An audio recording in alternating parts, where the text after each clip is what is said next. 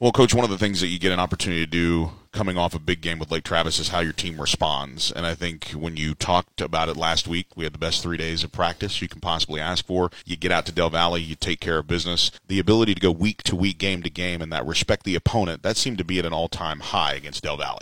Every week, if you want the next week to be a big game, you need to win the week before. So obviously, part of our mentality is just treating every single week as it's the biggest week. And Del Valle had, uh, you know, some talented athletes on the football team. We knew that they could go score, you know, any one play drive possible. And on defense, once again, they were talented up front in the box, I think within their D line linebacker room. They were going to be a challenge regardless, and it was just a matter of us obviously continuing to fix our mistakes. I think we did that uh, really on special teams. I think we did some things on special teams that caused us some issues, which led to some great field position for our football team. We finally hit it in the third quarter. We, we talk about it with our kids about a feeding frenzy, blood in the water, chum in the water, and sharks start to circle. And you kind of saw that in the third quarter when we scored probably 28 points in a matter of five or six minutes to start the second half. Special teams leading into good offense, good offense leading to good defense.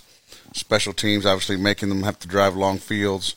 Special teams allowing us to play on short fields on offense. And I think all those things combined led to that uh, to that score. And I think people look at it as kind of low hanging fruit. They go, okay, Westlake only passed the ball six times. Well, when you're starting on the plus 37 and better every single drive, you don't necessarily need to open up the passing game because you don't need big plays. You need to play power football. You use baseball references a lot, and it just it, it seems to me that when you look at life from a baseball perspective. You say, look, we're going to take what's given to us. We can't control what the defense is going to do, but we can do what we do.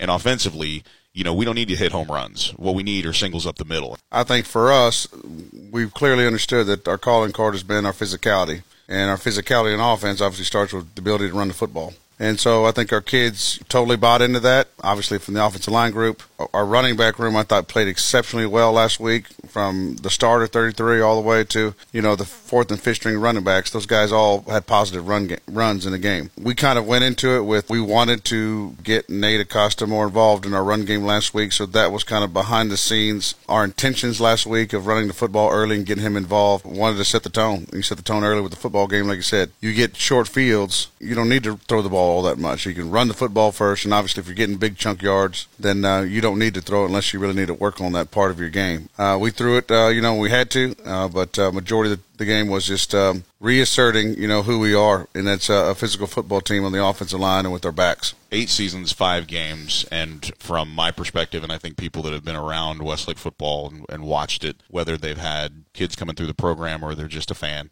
the evolution of buy-in. First, it was buy-in to this idea of culture of defense. Then it was buy-in to this idea of how you play on the offensive line and how you play on the perimeter. Now we're starting to see with Blake Dunham an evolution of play, a style of play on the special teams where, as I said to you after the game, you're going to make everybody in the state practice special teams. When you talk about making statements every single game, you can pick out game one, game two, game three, game four. Now in game five, you've established the physicality. We're not just going to be a tough team on defense. We're not just going to be a tough team on offense. We're going to be a tough team on special teams. People ask, well, what was the theme of the night in 73 to 7? Uh, the punt return team kick return team. Those were big, and the, mm-hmm. they were they were clearly the star of the show on Friday night. And obviously, a lot of teams maybe don't give the necessary attention to special teams that uh, we do here at Westlake. For me, I think it's a great opportunity for some some players on our football in our program and our football team to get on the field in meaningful reps. And when the kids understand that play is just as important as the first play on offense, that play is just as important as the third down on defense for that one play of special teams, it, it is the most important play in the game. And when you have guys that are role players on our football team, as well as our starters, believe me, we, we put the best kids on the field we can. But those are also opportunities for kids that maybe don't get to play every single day down on offense or don't get to play every single down on defense. It's a chance for them to go and impact on the football game. Uh, and it was so fun last week just getting to see those guys run down on a kickoff. I mean, it's like a it's like a race. It's a race. It's a 60 yard sprint down the field. How fast can we get down there? Who's going to be the first one? And when you have guys like Heath McCree, and you had guys like uh, Colin Smith, number 27, you have Joe Sockwell, you have guys that are really one play away from being a you know a major contributor on a football team.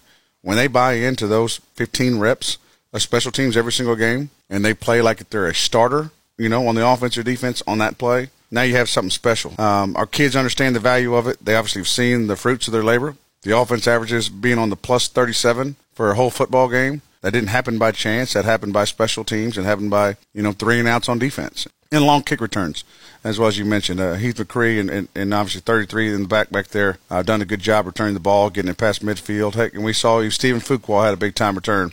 Uh, two of them, I think, a punt return and a kick return there in the second half. So once again, I mean, Stevens worked his tail off just like just like the number one punt returners have and for him to get that chance to go do it, uh, it's fun to see. You know, fun to see those kids, you know, have success. It's fun because you know that those guys have played on Thursday this season, mm-hmm. and we all we know the story of Jack Kaiser. You know, Thursday for two weeks, and now you know, obviously a pivotal part of your offense both last year and this year. One thing that stood out from the Del Valle win, the last 10 minutes of the game, when you had Paxton Briggle, Ben Thompson, Jose Acuna, Charlie Murphy, Cooper Caffey, some guys that are just dudes on the offensive line mm-hmm. that got a chance to really end the game. You know, in our broadcast in the post game, we do this thing called helmet stickers.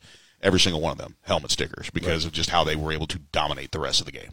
It was good, obviously, to control the, the, the fourth quarter of that football game by being able to run the football, yeah, and keep getting first downs. And you know, the credit goes first and foremost to those offensive linemen you mentioned and like I mentioned earlier, the running backs, I think with that second and third team offense, we're doing a great, great job of, of running hard, taking care of the football. Marcin Monseve obviously came in, senior quarterback for us uh, about that time, you know, third quarter, fourth quarter, did a great, great job of, of just managing the game, getting the play executed, getting the play called. Tip of the cap, helmet sticker, whatever you wanted to give it, Joe, but uh, those guys did a great job, obviously, coming in and, and, making the most of that opportunity to get to play. And it looked, uh, you know, like they've been practicing, like they executed, and it wasn't sloppy we didn't turn the ball over. There's so many things that could have gone wrong, but uh, instead they went all right, and that's a testament to those kids and the work they put in. On to Anderson, obviously it posed a challenge, and this is in a series of two weeks where you're going to face some pretty good quarterbacks, guys that know how to throw the ball, guys that know how to extend a play. And Fred Dale's no different. We've seen him light up the scoreboard in some games. Other games he runs for his life, and other games he is a pivotal part of why they win football games. Mm-hmm. But it's also about what they're able to do on the outside. Even though Westlake has not seen Anderson in a couple of years, there are still some very familiar names. But uh, a young sophomore, Ed Small, he's a guy that will definitely be a difference maker. Fred Dale seems to like to throw the ball to him. This is a, a difficult offense to kind of dissect, especially with Dale pulling the trigger at quarterback. Yeah, I think for their football team, the successor football team, I think it all starts with Dale. Uh, you know, senior quarterback, obviously possesses some arm talent. You can see there's clips on there. He's throwing the ball 55 yards in the air, 50 yards in the air and it looks pretty effortless. So we know he has the arm talent to be able to throw the football at any part of the field. We need to be productive up front with our defensive line to try to create some pressure. Uh, we need to try to get pressure with four guys so that we can have those seven guys in the coverage in the back end to hopefully kind of you know disrupt uh, uh, Mr. Dale's you know throws and, and where he anticipates going with the football. We need to give him different looks try to make it a little bit scary for them as to whether or not what coverage we're going to be in. And then obviously we'll have some timely pressures to try to see if we can't uh, maybe get the ball out of his hands a little bit faster. They do have talent at the receiver position, that you mentioned. Bennett Blackerby, from the offense perspective, he's their outside left receiver.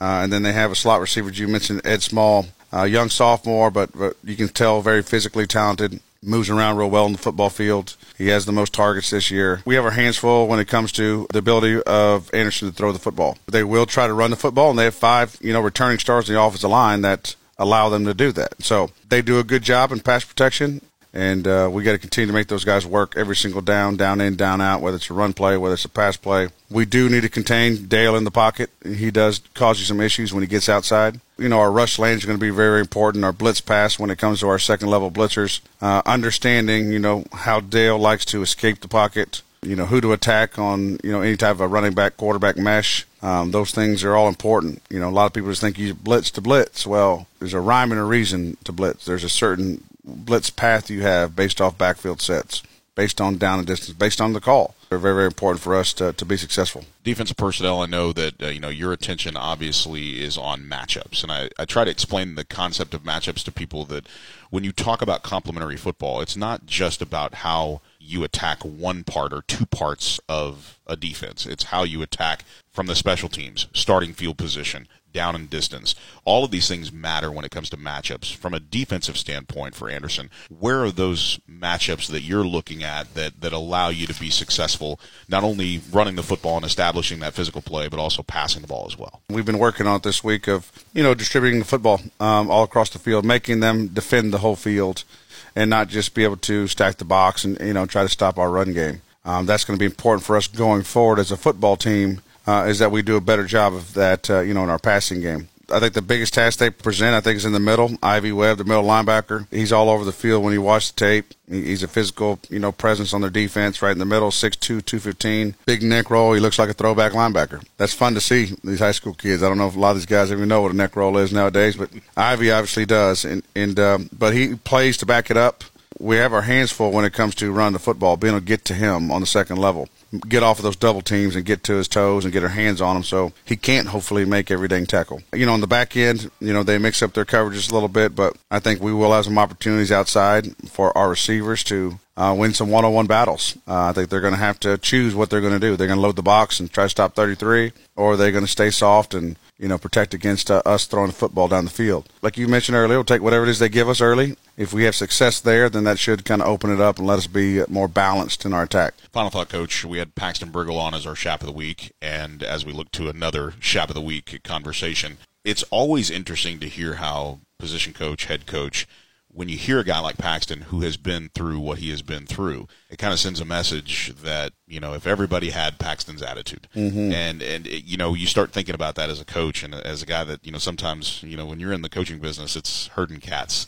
From listening to that interview last week, it really sends a message that if this is how my backup left tackle is, then then we're good. Mm-hmm. You know what does that message send to you that that there are guys on this team that are literally in it because of the conversations they have at 5:30 in the morning in the locker room versus whatever they do on Friday night. That they're building those relationships outside the field house and off that practice field and out of Chaparral Stadium that are going to be there forever. Yeah, I mean, we have a handful of those stories that are just so amazing, so great of of kids, you know, or student athletes, you know, overcoming adverse situations in, in their life and obviously with their bodies with injuries as it pertains to Briggle, Paxton. It's just a testament to those kids and, and and really it shows the rest of their teammates how much they care. That is the coolest level of respect one football player teammate can give to another, and that's just uh, they will not quit on their teammates. They know the long path back from injury, in Paxton's case, multiple injuries. It's a long, hard road. Up at five in the morning, rehab in the morning, where everybody else is practicing by yourself. It is, you know, spending lunch times, you know, in the training room to get extra rehab, uh, extra treatment.